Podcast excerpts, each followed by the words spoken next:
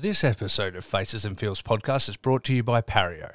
Pario magazine is a bi-monthly physical print magazine highlighting individuals with a desire to create. The latest issue of Pario magazine is a special Aussie wrestling edition, focusing on the heroes behind the scenes. Find Pario online at www.pariomagazine.com.au.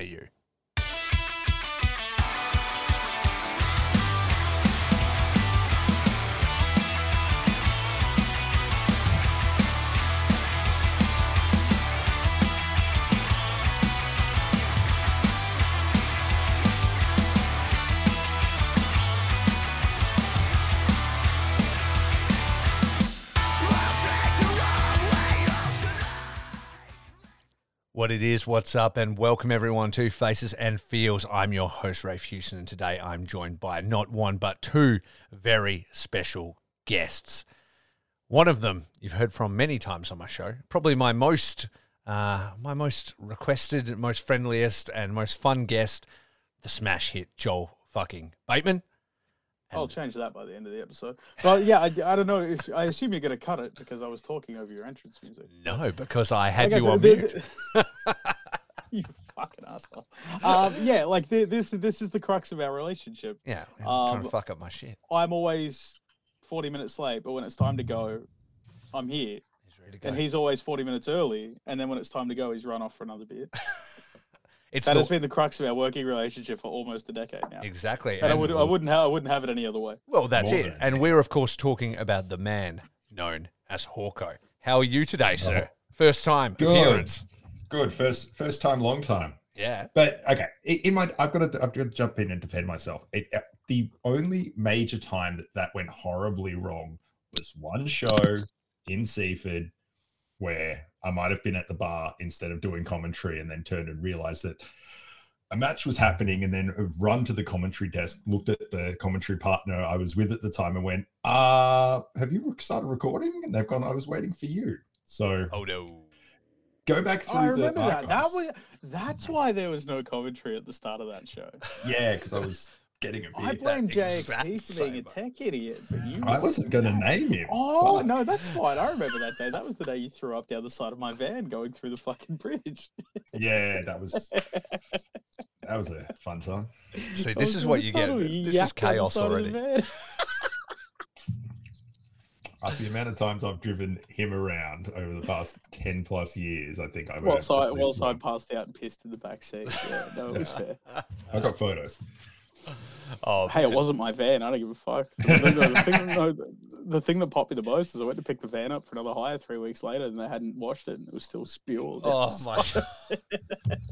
Fuck, we've all been there. My friend James used to have a Colt, and I swear you could never wind the window down because if you wound it back up, it would produce rice from a time that I drove over.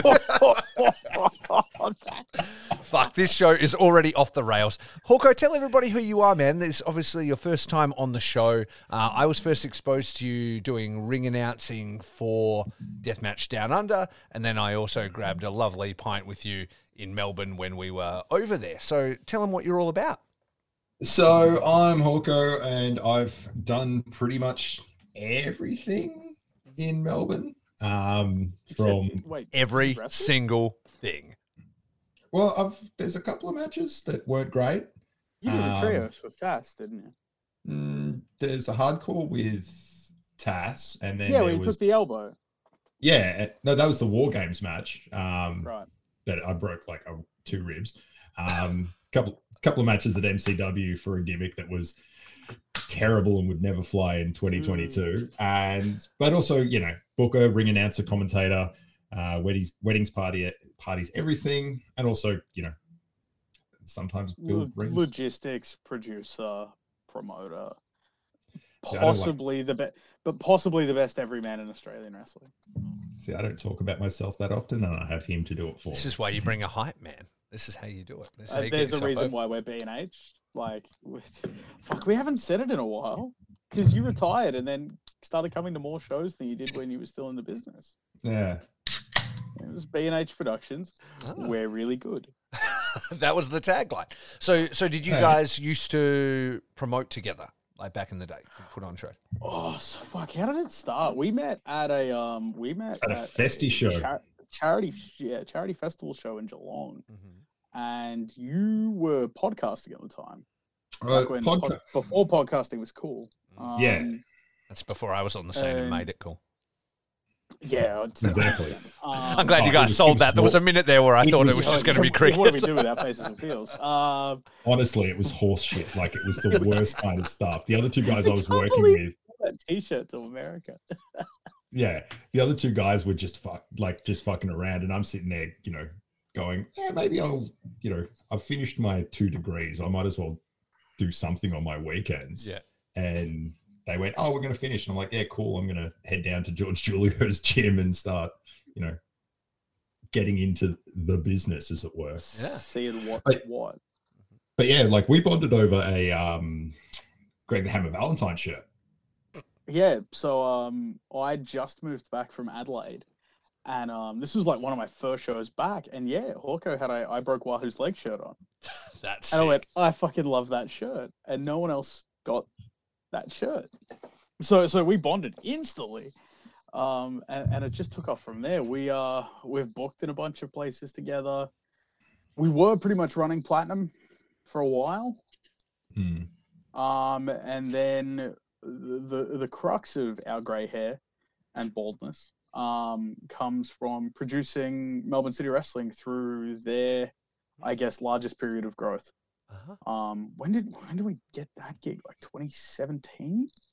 Oh, earlier 2016. Ended 2016, yeah. We were in Essendon at the time. Because you were Yeah, we did like 3 or 4 Essendon shows, and then it was like as it ramped. Yeah, right. Because you were behind the Okada visit, right? Like, I remember you telling me that you were a part of MCW when Okada came. Yeah, that was, I guess, kind of when it took the upward turn. Mm-hmm. We were running logistics for Essendon, but Essendon's a very forgiving venue when it comes to logistics, and we weren't doing a great deal of heavy lifting. And then thanks to our mate Gina Gambino, the New Japan relationship fully blossomed, and Okada was coming. And then we went, oh, fuck, we have the greatest wrestler on planet Earth coming in like 4 weeks. And there's like a list longer than Jericho's 1004 holds long that we have to do in 4 weeks, and we don't know how to do any of this shit. Well, guess what? We get to learn in 4 weeks how to do all of this, all that stuff. Exactly. What a learning curve that is when you're bringing in like somebody of that magnitude. Yeah, it was a learning curve that looked like a fucking roller coaster at Movie World. It was great. Yeah, you know what's really difficult? Explaining to printing companies why these $50 notes are fake hundos. Yeah, like the you're not counterfeiting dollars. Because they the don't guy on have the front is Japanese. Yeah. Yeah. Or getting a confetti cannon. Yeah. Who the fuck has a confetti cannon? Well, they're just like, no, I'm holding it up. Here's my Okada bucks here, pulled from the ceiling of the Tokyo Dome. I've got several. I've got one for each year I was there. Yeah, well, see, what you don't have is this. I was so hungover when I did that too. I was laying in bed, barely able to lifting my head off the pillow, counterfeiting a photo of a $100 bill. And making it look like an Australian $100 bill with Okada's face on it. And they are very rare. The Australian Okada box are almost worth as much as the number that's printed on them. Really? Mm-hmm. Yeah, because he signed a bunch of them, and they're the only ones that are still around. Yeah, that's awesome. It would have been awesome, man. I saw the clips of it and stuff. I was like, I can't believe he's in Australia. Like, at the time, that was before they'd done any, you know, the bigger New Japan tours or anything like that. So it was really popping off, and it was when New Japan was just hitting its heights as well, as far as like Western kind of attention, you know. And so much shit was like, we got to Thornbury that day, and there was a new rig. I remember we had a new lighting rig from the rig that we'd used for like the year prior. So then we had to grab our lighting tech, who doesn't perform well under pressure. They shall remain nameless, because I do love them, but they don't necessarily perform well under pressure or perform well when getting yelled at. And they copped a lot of that day. Mm-hmm. And trying to get the timing right with everything to make sure that the Okada entrance looked like an Okada entrance. Yeah. And so much of that day. Holy fuck. stressful. I remember that. I literally, like, I could sit here, this whole podcast could just be about that week. Yeah. Because, like, the amount that Neil and I did that week, mm-hmm. that was just ridiculous experiences. One day I will tell you the cake story. Mm-hmm. I will not tell it in a public forum. But that's okay. Absolutely not. Yeah, like, there's a lot of stories that, like, I have, like, a photographic memory of that week. I don't know about you, Hawko, but I have a photographic memory of that week and just everything that we did. It was just traumatic. Insane. It was just insane, but it was always like that. Yeah, like mm-hmm. I said, it's through this period of unprecedented growth for independent wrestling in Australia. Like we were in rarefied air. No one had been doing this shit. Yeah, progress. Like, oh, cool, we've got fucking progress coming for two shows. Yeah. Oh, holy fuck. Okay, it's progress. Where we have to make this work. Okay, cool. You know, we've got what came first, Naito or New Japan? It was Naito first, right? Naito was first at 100, and then along came Festival fucking Hall. Yeah, exactly. And then along came Festival Hall with the New Japan tour, the first of two. Yeah. And then it's like, oh, fuck, okay, cool. I guess we work for New Japan now. Oh, that's a lanyard. Guess I better go buy a tie. It was just surreal. Yeah. Doing all this kind of stuff, and we didn't really have anyone to ask, like, how do you do this shit? Because no one knew. We were all just working it out for ourselves. Yeah. And I 100%, I tell everybody, like, one, I guess my relatively calm demeanor with DMDU comes from the fact that I had please bleep his first name. Government name. Yeah, bleep his government name. I'm pretty sure you've already said his government name about 10 times since we started. Yeah. No. I've tried really hard to say Hawko. But having Hawko in the trenches and doing it then, like that brings my kind of calm demeanor now, because I don't think it'll ever get as manic as it did then. Yeah. But I don't think I could have done it with anybody else but Hawko. Look at this pair of friends together overcoming chaos. With the Jane Silent Bob of Australian wrestling, you know, he's the short one that everybody loves that talks too much, and I'm the one that stands up the back with the long hair and smokes. Wait, I'm Silent Bob? No, you're Jay. We're both Jay. You're just a shorter Jay, I think is what I just saying. Look like Silent Bob, but Silent Bob after he lost all the weight and started chirping mad shit. I mean. To be fair, yeah, exactly. Kevin Smith's actually the most talkative of the two of them in real life. So. Mm. Yeah, because Jason Mewes took all his money and fucked. Well, and also fucking did a whole bunch of fucking Oxycontin and then went a really bad way. But he's back. I think he's okay. I hope he's okay. Anyway, what we're here to talk about today is obviously you guys doing the spin-off shows from Deathmatch Down Under, which is Pop-Up Wrestling, and which is the Mad Earth Society, which, what was it, bad idea number 4, I think you said it was, or something like that on Twitter. I was thinking about this today when I was driving home from Cole. What was the first stupid fucking idea that we had that actually, like, made it out in front of people? Well, there's plenty. Ego wasn't a stupid idea. No. But there was the Simpsons hardcore match with the was Scott Platinum versus Scott Platinum versus the world. Doing intergender wrestling before it was normalized. That was a pretty stupid idea. The Simpsons show that we were going to call what was it? We sang Boo or Boo Earns, and then. Yep. Because I was into drawing for like that 6 weeks, I fucking hand drew the poster of Simpsons characters. So I have like hand drawn caricatures of like Adam Brooks as Bart Simpson and Kellyanne as Lisa. Rad Dog as groundskeeper Willie. And Cody. Oh, he's lost it. He's gone. I know the picture he's talking about. Oh, yeah, I forgot about that. You have to finish it.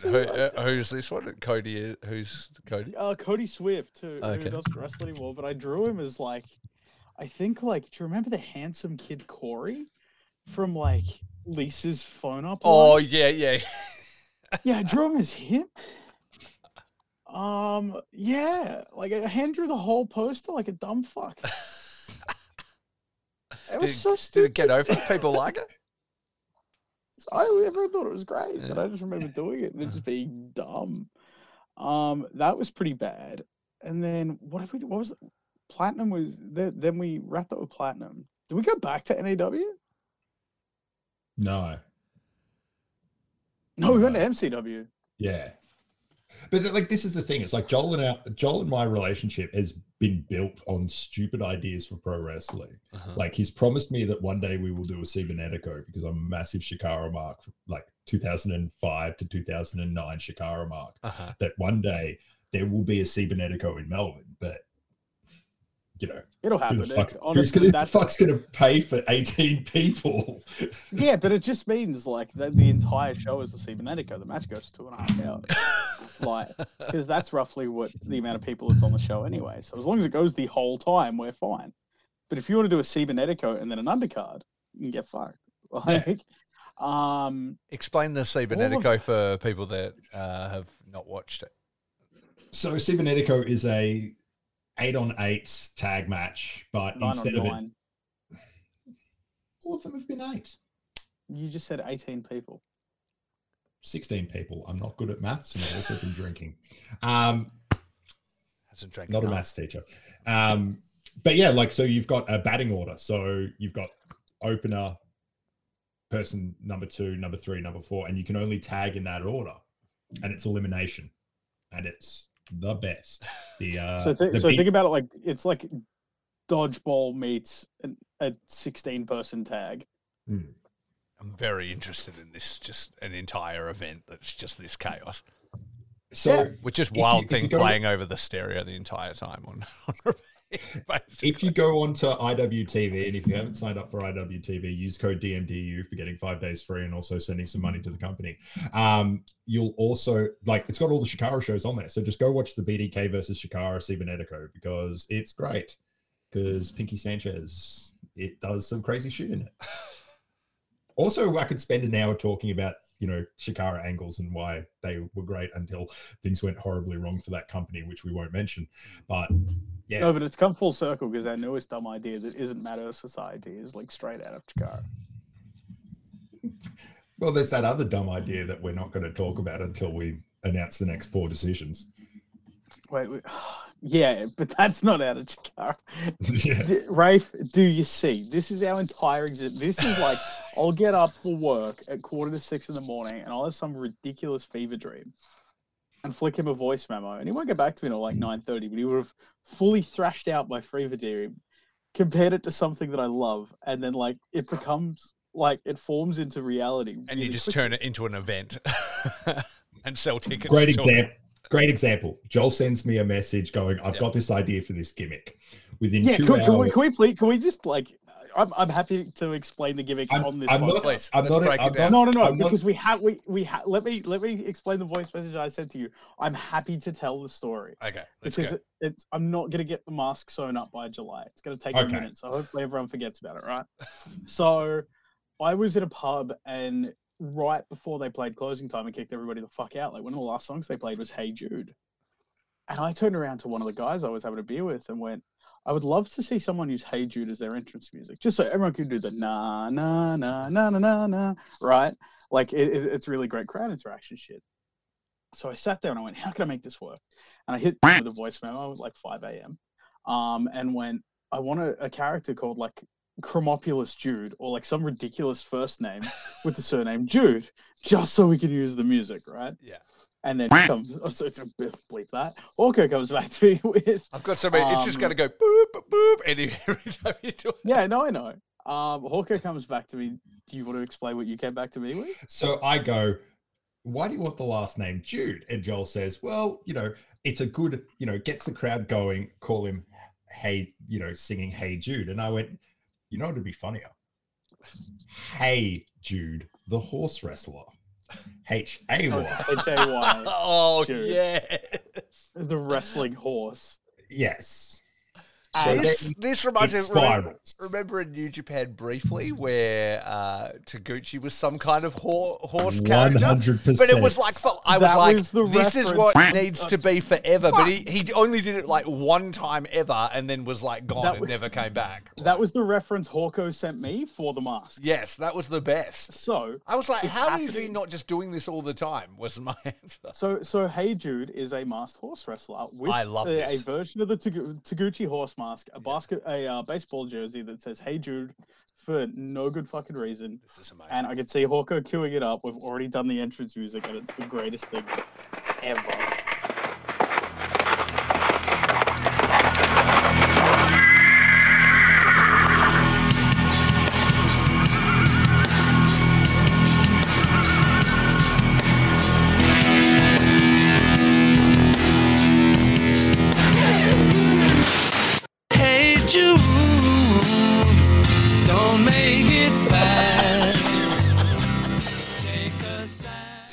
In garage band on a gimmick that is so stupid. Hawko, you got to send me the real audio file so people can hear that in all its like actual quality glory, and I'll just dub it into that point so everybody can hear it, because that's going to be fire. This is, I've already drawn the pattern people for the mask already, and ordered the jersey. Like it's Hawko already sent it. What just happened? Yeah. So that gimmick started as a joke, and now everything's been ordered for the gimmick, and now you'll see that pop up in the next 6 months. Does Hey Jude only like wrestle in like bunkhouse matches where there's like hay bales and shit everywhere? No, they come out really dejected with a carrot with the green bit on the end, just like, this is my life now. Oh, this is what I have to fucking do. Hey, and just like really casually eating it. If Orange Cassidy ate a carrot instead of drinking orange juice. But wore a mask. I would like to see Hey Jude fashion a carrot into a shank and use it in a... You can have that one. I'll get my knife out, start whittling. But like the Chads is another example of that. Like we have a list for every single member of the DMDU roster with their Chad name. That's great. This is quality like, time spent. Like it is 90% of the things that we come up with pop us and hope other people will laugh at it. And that was the poor decision show, 100%. It was just stupid shit that amused us and went, I think we're like more than the average consumer of pro wrestling. I think other people would find this funny. Want to bet a few $1,000s on it? Sure, why not? Let's run a show. Let's see how it goes. And so then how does Mad Earth Society come about? Because the moment I saw it, I was like, this is genius. I'm already in. I know nothing about it, but the title's got me. So what's up with that? Where'd that come from? Yeah, I'll cover this one. I for one, I love expanding the definition of pro wrestling. Hawko is like the big DDT mark, and he'll talk about Kota Ibushi doing brainbusters and fucking canoes and shit. But I'm getting run over by a van. See, and doing moonsaults on fireworks, right? And fucking up Jimmy Herrick's car. But me, I just like expanding the definition of pro wrestling. Like, obviously, you know, I hang my hat on something as an Isha's Deathmatch, but I love no-ring shows. They're fun. They're interactive. Right. They're fucking stupid. Wrestling at its core is fucking stupid. It's fake fighting, and we all believe it's real and pretend that it's real and cheer that it's real. It's bullshit. And people get very serious about it, which is fucking stupid. But within the context of it's all bullshit, you can do whatever you want. Exactly. Orange Cassidy and Danhausen, bless their souls, have excellent TV contracts. Why are people like not going to believe that you could have wrestling without a ring? I know. The other big thing is that, you know, you think about, you know, the bastions of professional wrestling and all that kind of stuff. You know, Wrestle Kingdom weekend, there's about 12 either mat shows or no ring shows that are happening in, you know, in all over Tokyo shops or like weird dive bars all over Tokyo. And so, you know, and that was the inspiration. Yeah, it was Jun Kasai did a New Year's show, where he wrestled. Oh, who's the Blue Trunks 666 kid? He's in the undercard for all the Big Japan shows. Oh god, fuck! I can see his face. Yeah, that kid, the one with the big chest. Yeah. So Kasai wrestled him in a bar show right after midnight. That's it. One of the years we were there. And it's on one blue mat that we all had in high school, one singular blue mat in a bar, and just seated around the blue mat on all four sides is just like a row of chairs all going, Kasai, Kasai, chanting like there's fucking 12,000 people there. Yeah. And there's 45 people in this bar. And I went, this is fun as fuck. That sounds like the best time I could ever have, if I'm honest. Welcome to the Mad Earth Society concept. I love this. I went, I want to run stupid shit. Yeah.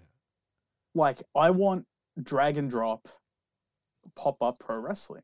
I want to be able to go, you know, like, and the way it happened is this barbershop that is in the area where Hawko and I live. Like, they're like, hey, do you have any idea about any events? Because me and Cologne went and filmed some content there. And I said, well, I actually got this thing.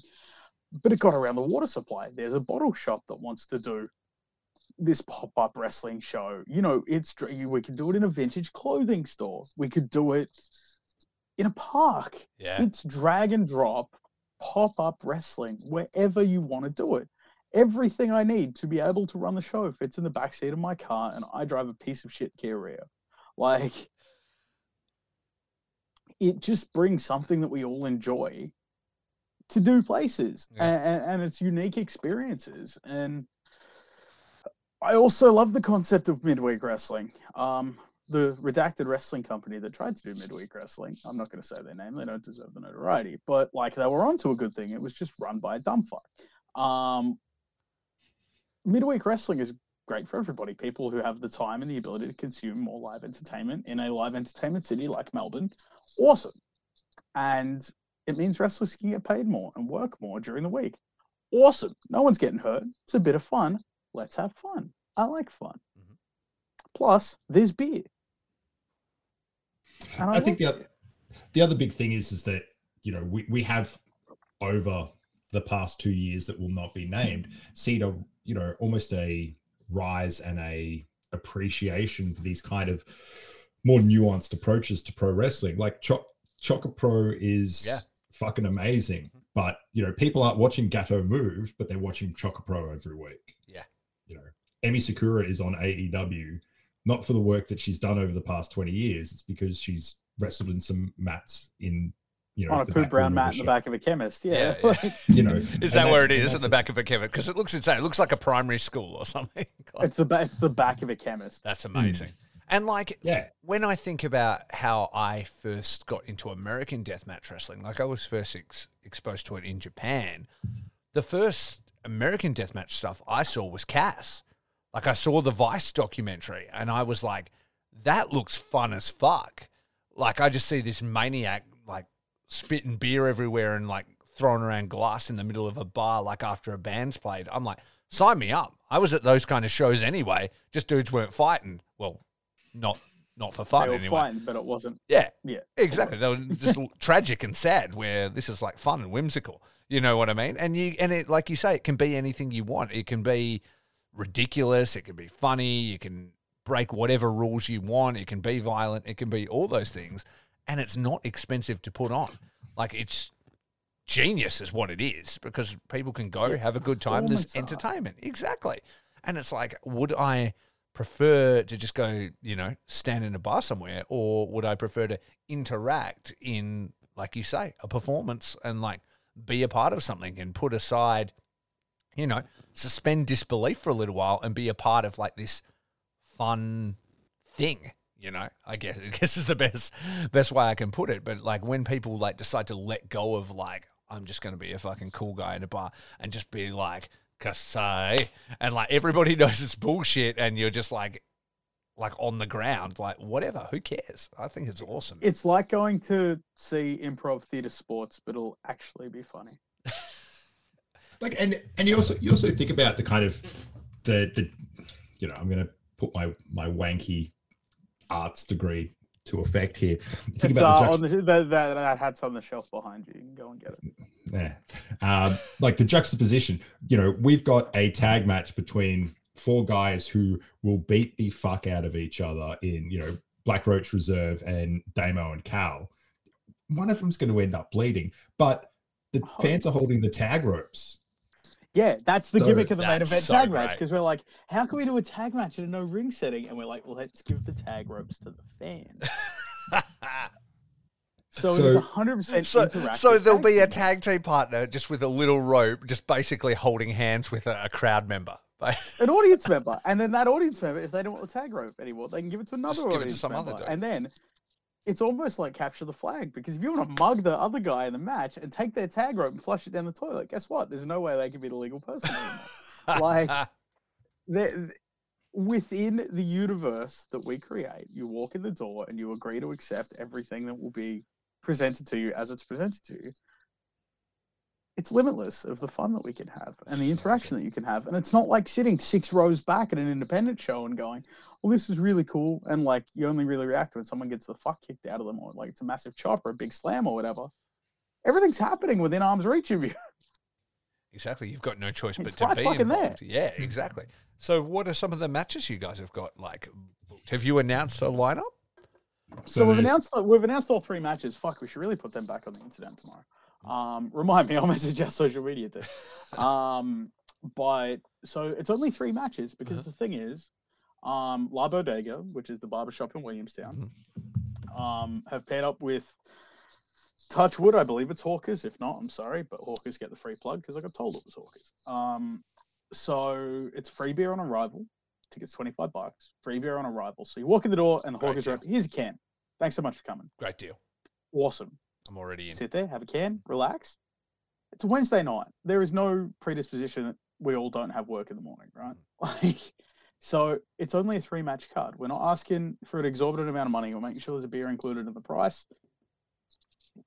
Opening match, I believe, will be Tali versus Kid Valiant. I don't know. We'll work out the order. It's Tali versus Kid Valiant, and she's going to kick the fuck out of him until he becomes Kid Presentable, and then finally Kid Mo. Kid Mo, yes.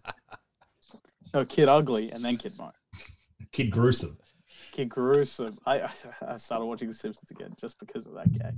But yeah, so that's our opening match, and the whole gimmick is like, because there's no room really for like, I'll pull down the fourth wall. You can't really do run spots.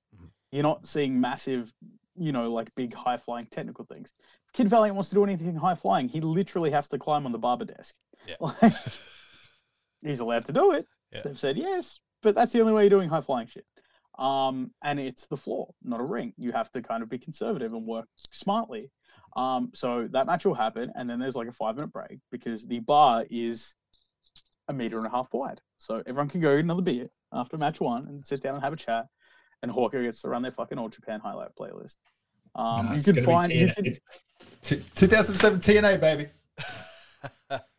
The logo is Old Japan. Can you please just run Old Japan? 2007 TNA.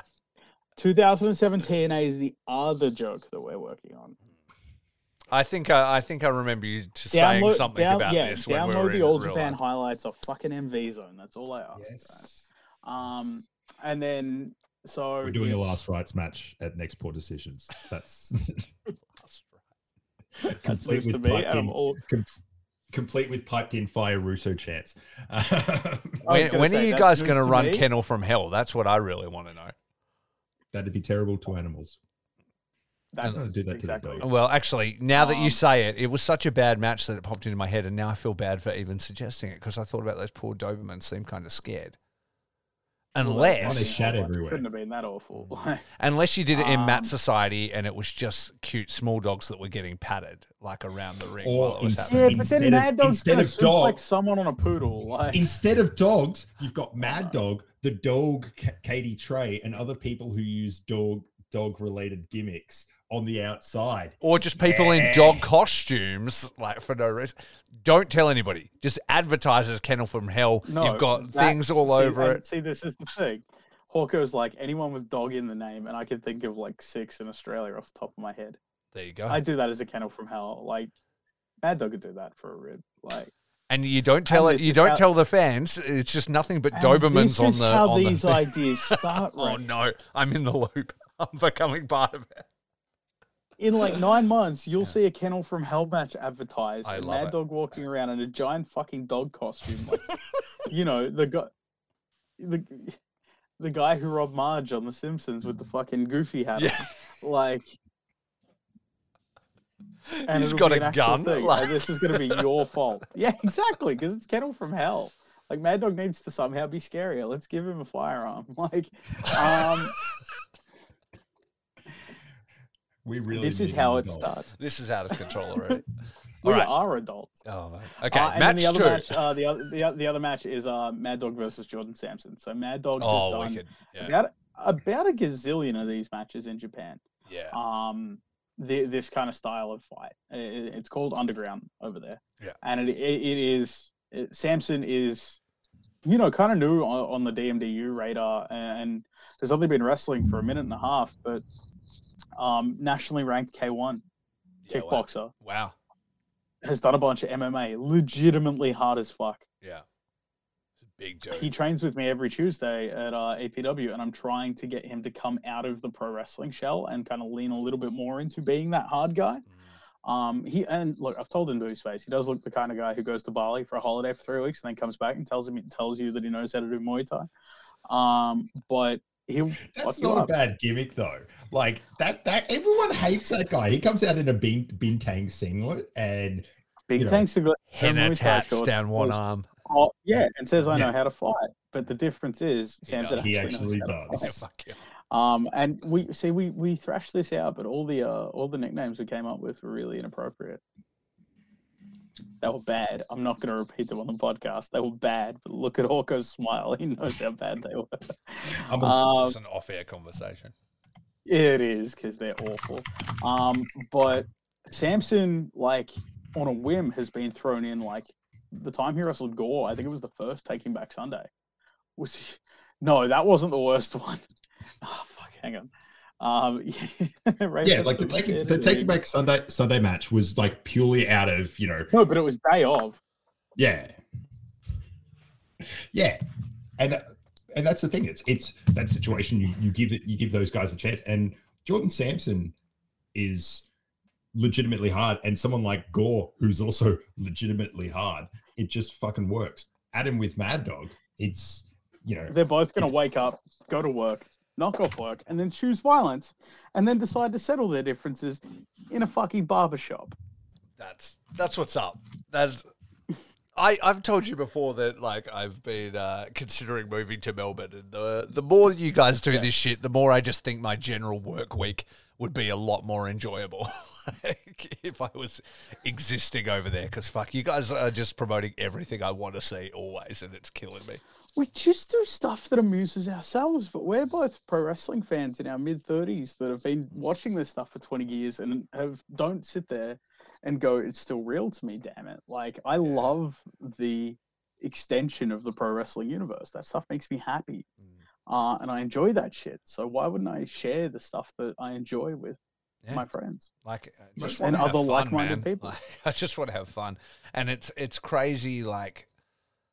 I'm saying this to my wife. I'm like, the amount of drama in, like, the wrestling business. I didn't know about any of it, you know, before the podcast. Like, I was just a fan, you know, and as I've interviewed people and sort of heard stories and stuff, I'm like, it's 90210 out there, man. Like, the amount of it, like, that doesn't even sum up the amount of drama that's always going on. I'm like, can everybody just have fun? Like, so here's the thing, and this is something I haven't really spoken about, you know, on the record as such, but, you know what, fuck it, we'll do it live. Pandemic hit, and I sat there and I went, you know what? Fuck this. Sick of this business. I'm sick of the, you know, all of the kind of, he said, she said stuff. And I was like, you know what? I don't need that in my life. I've just spent the past 8 months locked in my house with my cat and my partner. I've gotten really good at Skyrim again. You know what?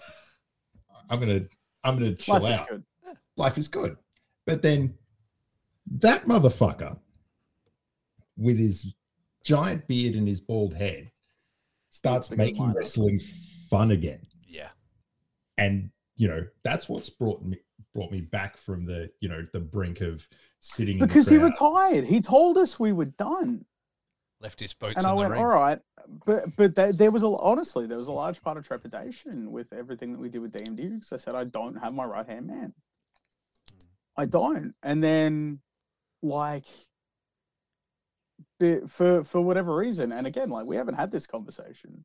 This is literally like he hasn't told me that, but whether it is that I'm making it fun again, or, you know, like, for whatever reason, when there is a pinch point and I sit there and the panic starts to set in, and I go, I would love my best friend by my side. I look next to me and it's like he's been there the whole time. That's awesome. And like, he'll sit there. Was it Dream? Mm-hmm. So it was Dream, and the whole thing with the Dream tournament, we were coming out at 5 months, 4 or 5 months of lockdown. Yeah. It was June to November, right? Yeah. June to November, we'd been locked down, and Dream was the first show back, and I kept sitting there going, something's got to go wrong. Something's going to happen that the show isn't going to come off. Like, just all the stigma with Deathmatch, everything I've spoken with you, Ray, about Deathmatch. This show isn't going to come off. And I didn't know if Hawko was going to make it. And he's like, oh, well, I'll be there for what I can. But we also both just had children. Yeah.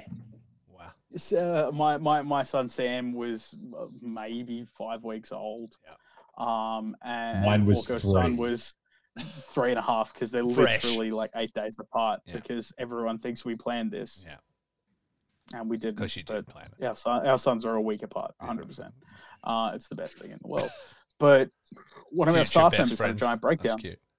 But one of our staff members had a giant breakdown on the day and said that, like a key integral staff member on the show had a giant breakdown and said, I can't handle it. I don't know what to do. And I sat there and like my eyes are real wide, and like I'm the first match in that fucking tournament, so like I've got a gazillion things on.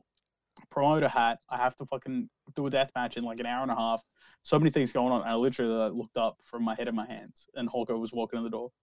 When you look like shit, what do you need? And I explained the situation, and he went, "You gotta run shit?" I said, "Yep." He's like, "I'm on it," and just like took it and just walked off. And like, I don't need to. I constantly say the amount of time it takes me to explain how to do the things. Like, all the knowledge is up here in my head, and in his head. But the amount of time it takes me to explain these tasks to other people, I could just do them myself. I absolutely adore, and there's no one on the planet that I have this connection with other than Hawko, and it works back the other way as well. Like, if one of us needs something, like I didn't need to explain what needed to be done to Hawko that day. He just grabbed the run sheet and went, "I'm on it," and just marched off, and he had it, and everything went off without a hitch. That's awesome. Like, it's the coolest bond ever, and it's been so cool. Like, and again, it's stories we'll never tell in a public forum, but like, you know, the dinners in Japan, and the cake story, and so many just like fucking surreal experiences that I've got to experience with my best friend because of pro wrestling. Like it does come full circle, and it's cool that we can have the super serious, intense times, and like. I remember after the Okada show, both of us just bawling our eyes out for 5 minutes, just because like it was all of the tension and stress of the past month coming out.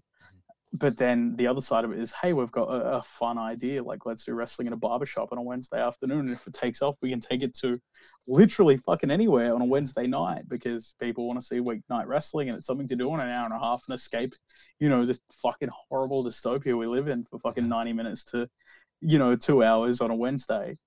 It's a stupid idea. I get to do it with my best friend in the whole world, and I fucking love that. That's awesome, man. Like, for anybody that's had like a partner in crime or a coworker that, you know, you click with or anything like that, a business partner or even just like a life partner or whatever.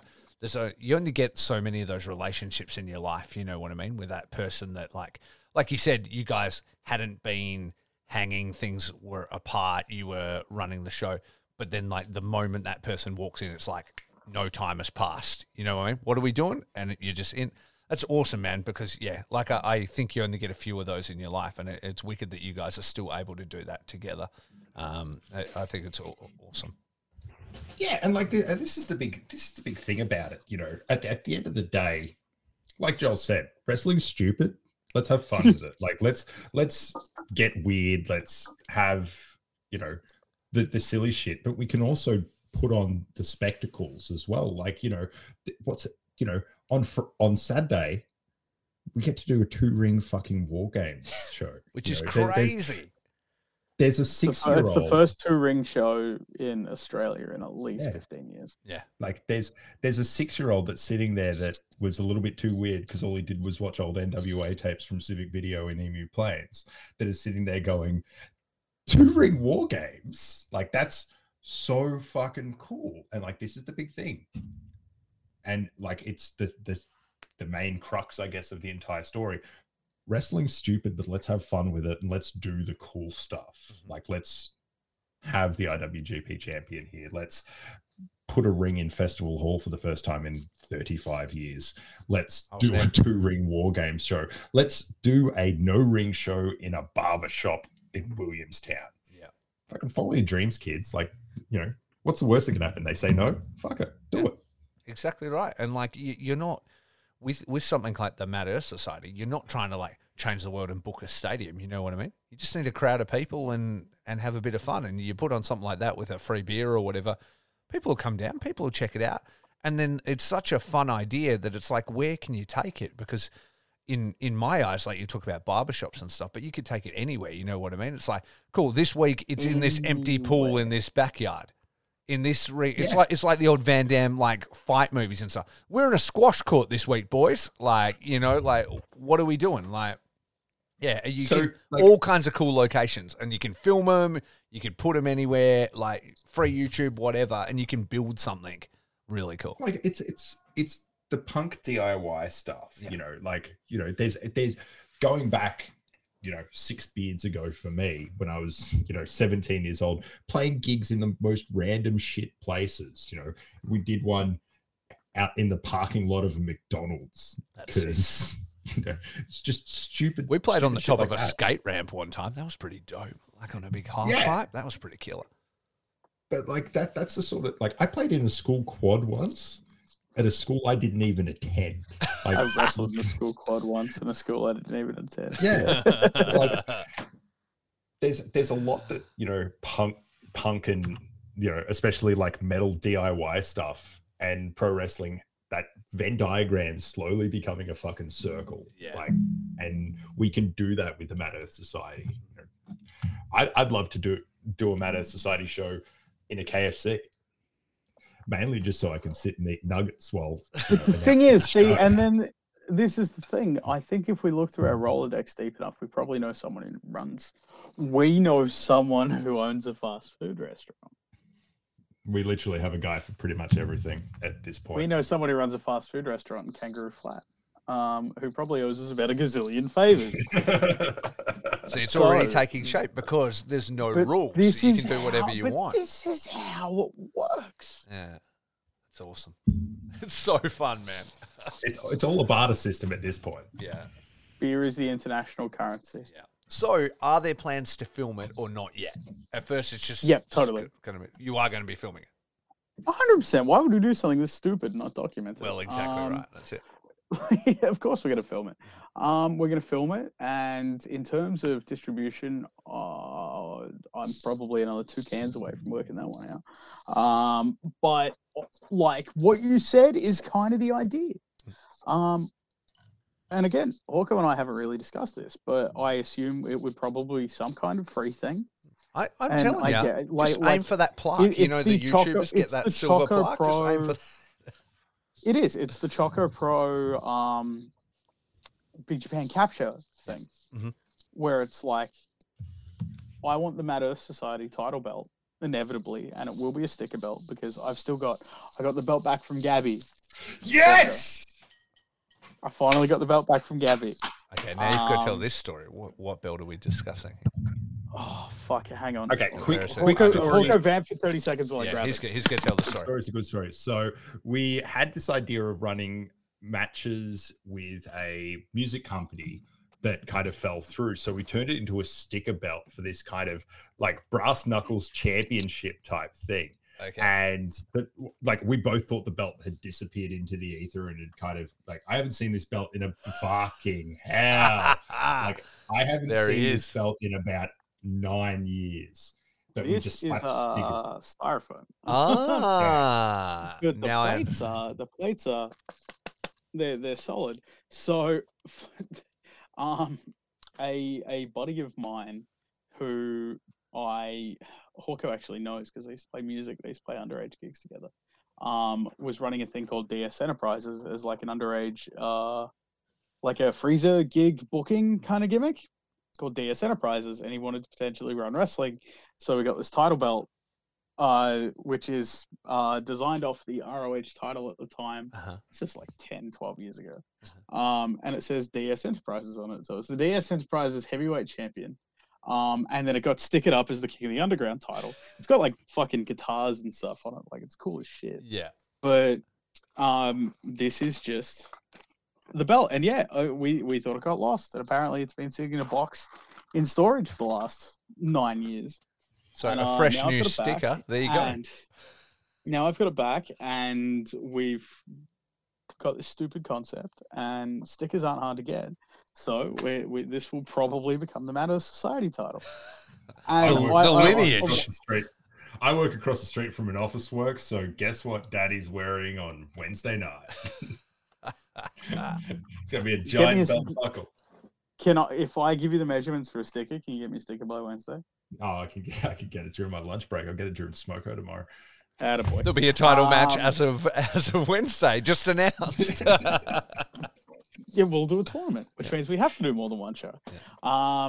So yeah, I want it to be this ridiculous belt, and like it can appear on every company in Melbourne, in Australia even. But the only way it can be defended is in these ridiculous pop-up locations. This is awesome. It's like Street Fighter or Mortal Kombat. It's like you don't fight in a ring. Oh, guess what? We're fighting over on a bridge above a whole bunch of bungee sticks. Like, all right, I guess that's where we're working this week. Whatever, boys. Maybe no bumps into the bungee sticks. Okay, but how's the security on trams in Outworld Heavyweight Championship?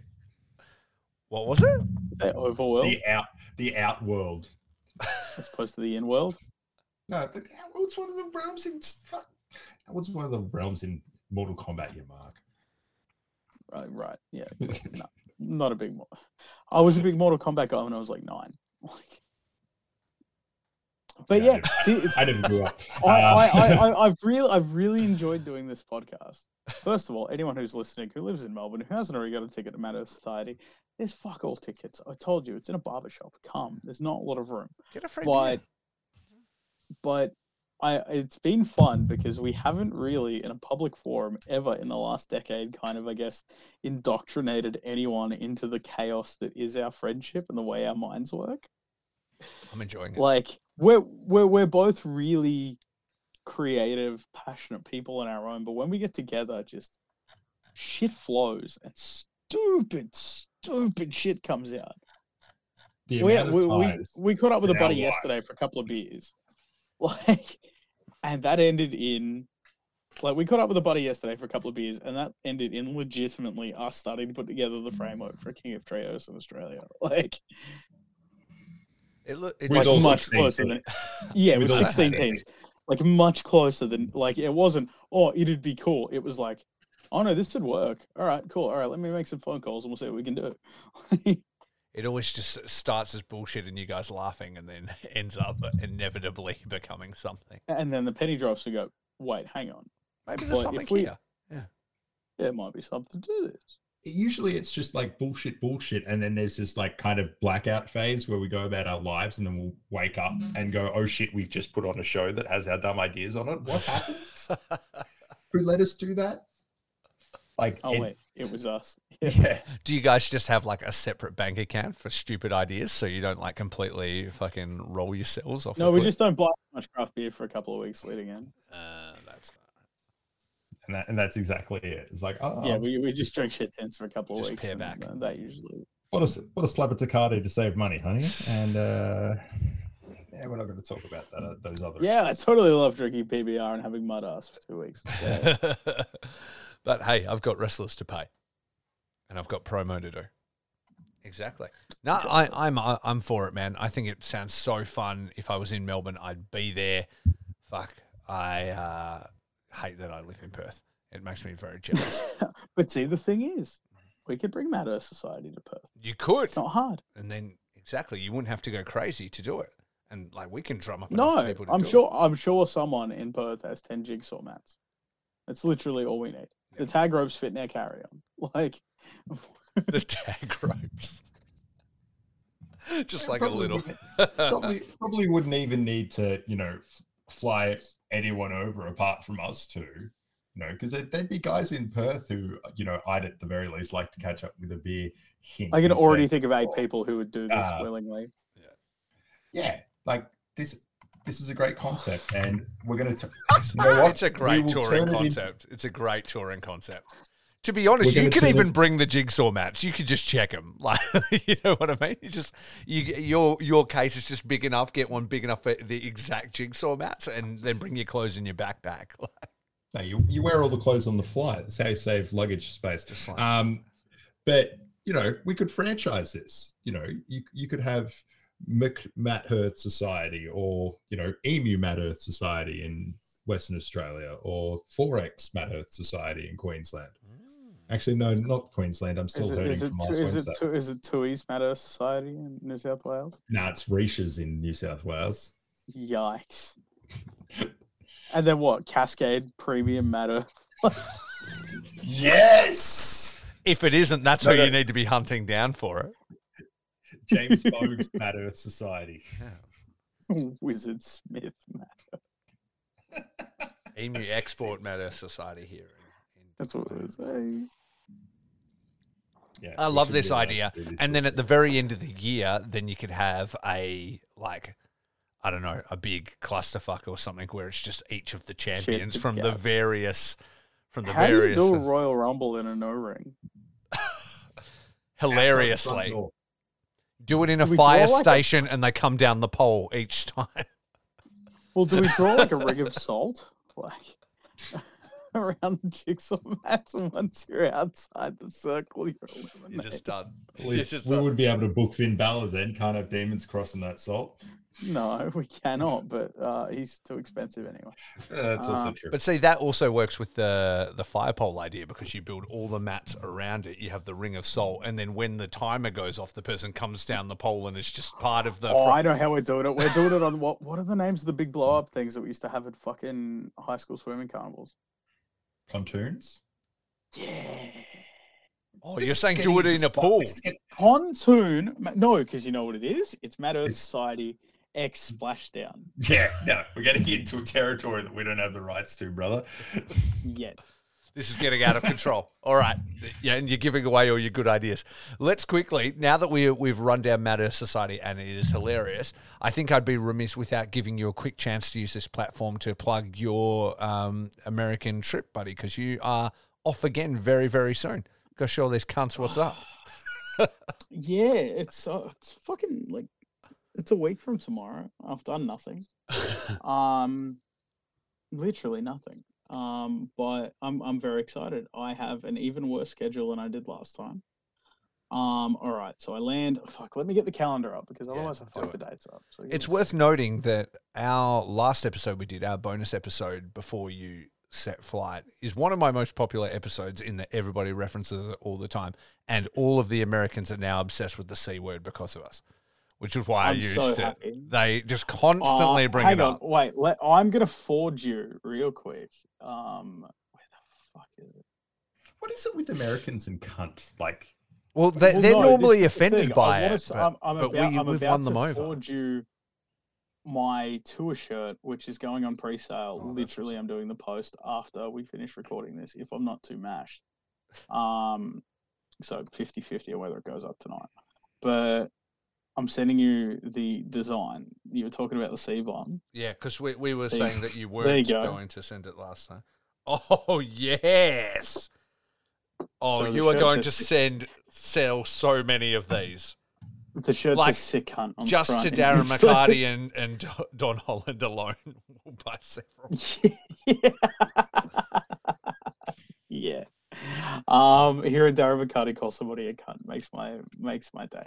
All right, so Thursday, 23rd of June, I have Cole Radrick for Marcus Mather's All I Want show, which is a Sean Henderson produce. I'm main eventing a show over like Bussy and Shannon Moore and Alex Kline. So good. I'm gonna be like relatively fresh getting off the plane, but like I'm literally bringing three green squares to that show, green circles to that show, and I'm making Shannon Moore and Alex do the fucking three cow dance. I don't give a fuck. Yeah, Cologne could be Tank Abbott. It'll be fine. And then Friday, 24th of June, I have Colby Carino, who I believe is the best junior heavyweight in the world. I think you're okay. It's also a huge deal because, like, for as long as I've known Joel, he's admired and loved and respected Colby Carino's old man, and so that is this shirt, and now gets to, you know, potentially do a homicide and kill his son and become him. I'm the son now. I'm the new son. Look what I've done to your son. No, the other way around. I'm going to break Colby's neck and be like, Steve, you want revenge? You know where to find me, motherfucker. You got to yell into the camera like Jericho at Wrestle Kingdom when he was like, had Shota Umino in the thing. It's like, look what I'm doing to your son. Like that kind of vibe.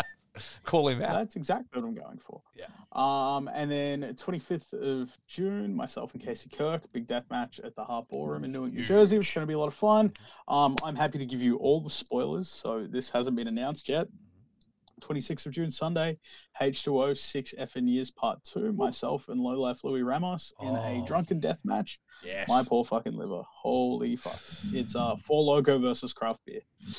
Oi. So I think you win that match because I had one Four Loco as a like celebratory wedding drink after we got married in Vegas, and that night got fucking wild real fast. And that shit's poison.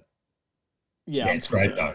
I'm proper concerned. Yeah, but craft beer is heavier. Weekend, so he'll be faster. Yeah, and then the next weekend, Deathmatch Circus Friday. Yes. 1st of July, I have an ICW American Deathmatch title match rematch with Eric Ryan. Yep.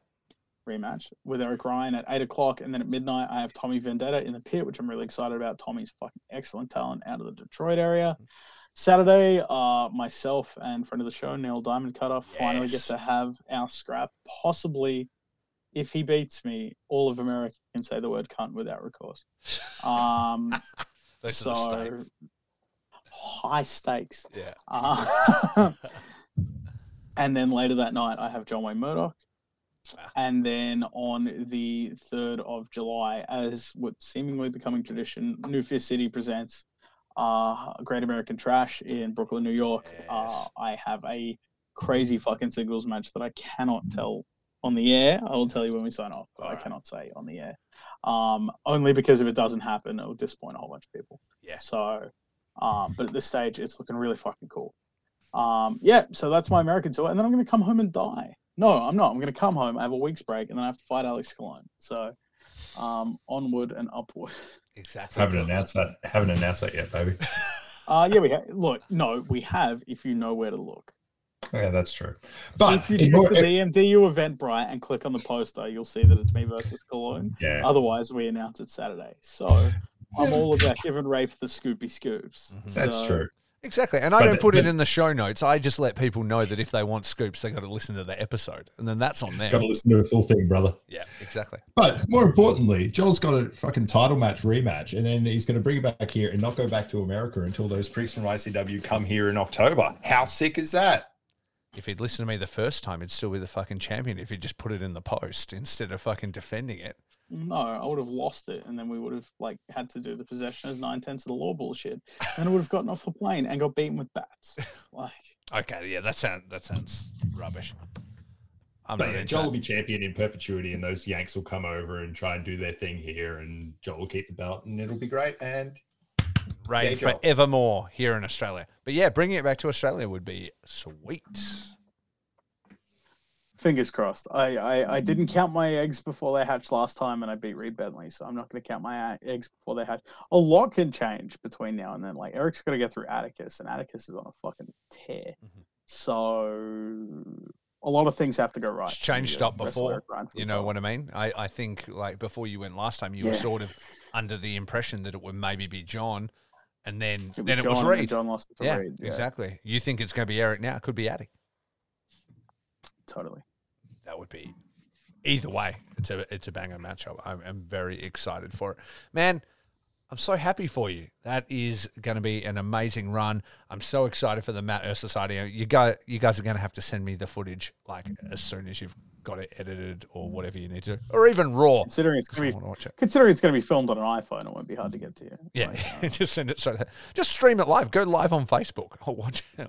This is where I'm annoyed that the Google Glass never took off, because if the Google Glass took off, I'd have like some kind of like POV glasses type thing and I'd just live stream it. But that's dangerous for like 10 different reasons, because you forget you're wearing them and then you go for a piss between matches and then everyone sees your horn.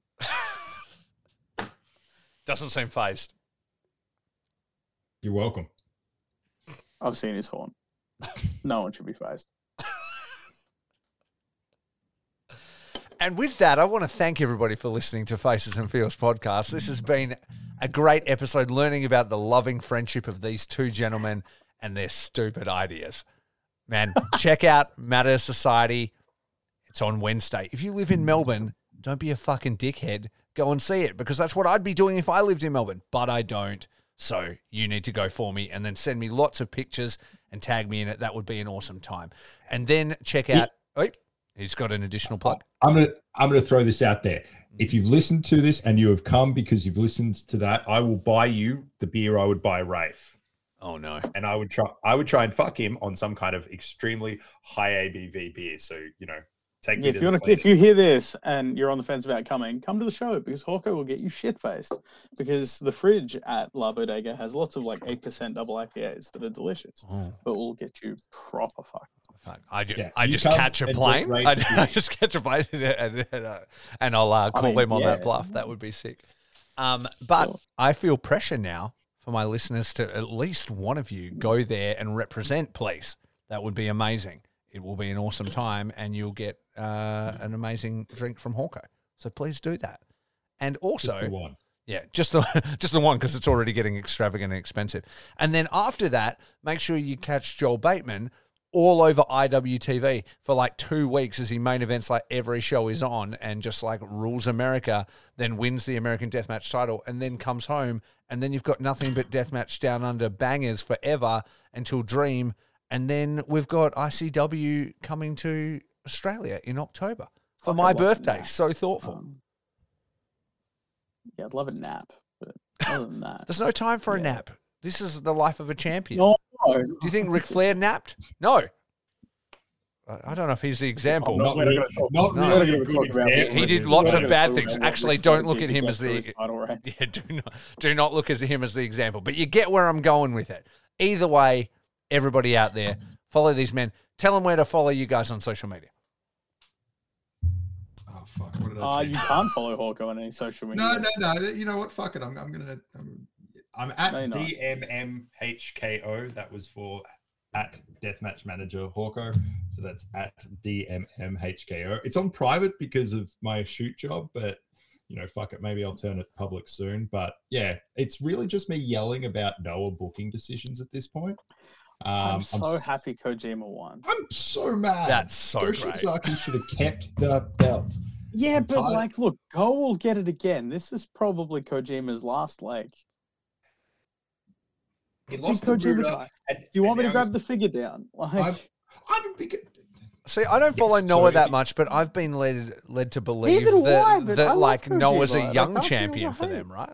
Like Kojima's like the youngest champion in ages, is what I understand. No, because Great Muda is about 145. Like. 5 matches left for the great man. So what has he called it? Yeah, proper. Muda's retiring. 5 matches left. April next year is his last one. Has he named? Well, fuck me, I will be right. Yeah, hasn't named him yet, but yeah. Joel Bateman. I'll probably yell at people about watching DDT. Watch DDT. Watch Mad Earth Society. Watch Mad Earth Society. Come get a drink. He comes. You know what I'm really excited about with Mad Earth Society? Me and Hawko are getting blotto in a bar and working out how we're going to format and edit this fucking thing for release. It's going to be so stupid. So stupid. We'll probably have to do post comms like old PWG when. Yeah, no, post comms like with John Watanabe and whoever the other really awful commentator was on the fucking FMW Tokyo Pop DVDs. Like, oh, fuck. The post-com just needs to be you guys like drunkenly like laughing and trying to fucking make sense of it all. Shit-faced. Yeah, that's what's up. That's exactly what it's going to be. That's what's up. And then where can they follow you, Joel? I think they shouldn't. They really should. At the @smash_hit on Twitter and Instagram. Facebook I use for nothing really. But hit me up on those two. Any prospective bookers who want to book me for their wrestling shows, you're a fool. However, I'm happy to help you in your foolishness. Send me an email at bookjoelbateman@gmail.com or hit me up on all social medias. I'm also dropping the Sick Cunt t-shirt design literally the second this interview is over. Well, no, I'm going to go have a piss first and then I'm going to drop the t-shirt design. So pre-order that to guarantee it'll be a worldwide pre-order because I didn't release the American shirt in Australia last time. And it will go like the proverbial hot cake. That is awesome. Dudes, thank you so much for your time. It's always awesome hanging out. I can't wait to see you guys when I'm next in Melbourne. And for everybody out there, for the Mad Earth Society, for Deathmatch Down Under, for the wonderful Hawko, and for the smash hit Joel Bateman, it's all about peace, love, and pro wrestling.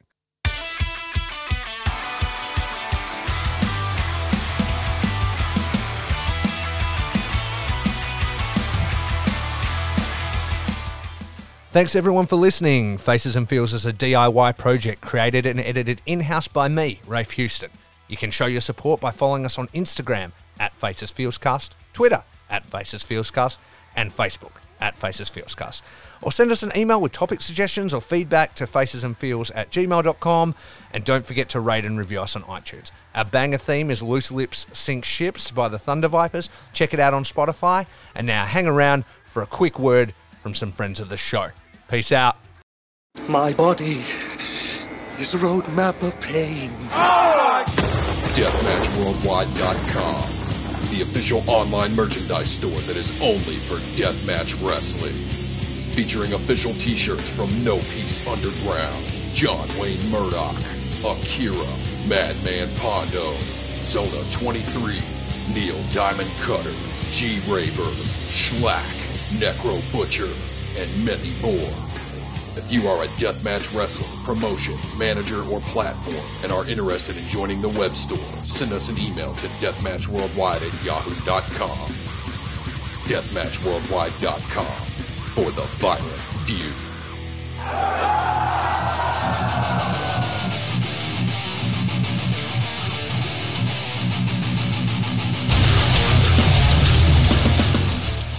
Vinyls and Violence, a brand celebrating a love of music and deathmatch wrestling. Follow on Instagram @VinylsandViolence, follow on Twitter @LegalizeRanch, and that's ranch with 2 H's, and buy the shirts from DeathmatchWorldwide.com. Vinyls and Violence. I'm pretty sure it's like some weirdo shit like Pokemon or something.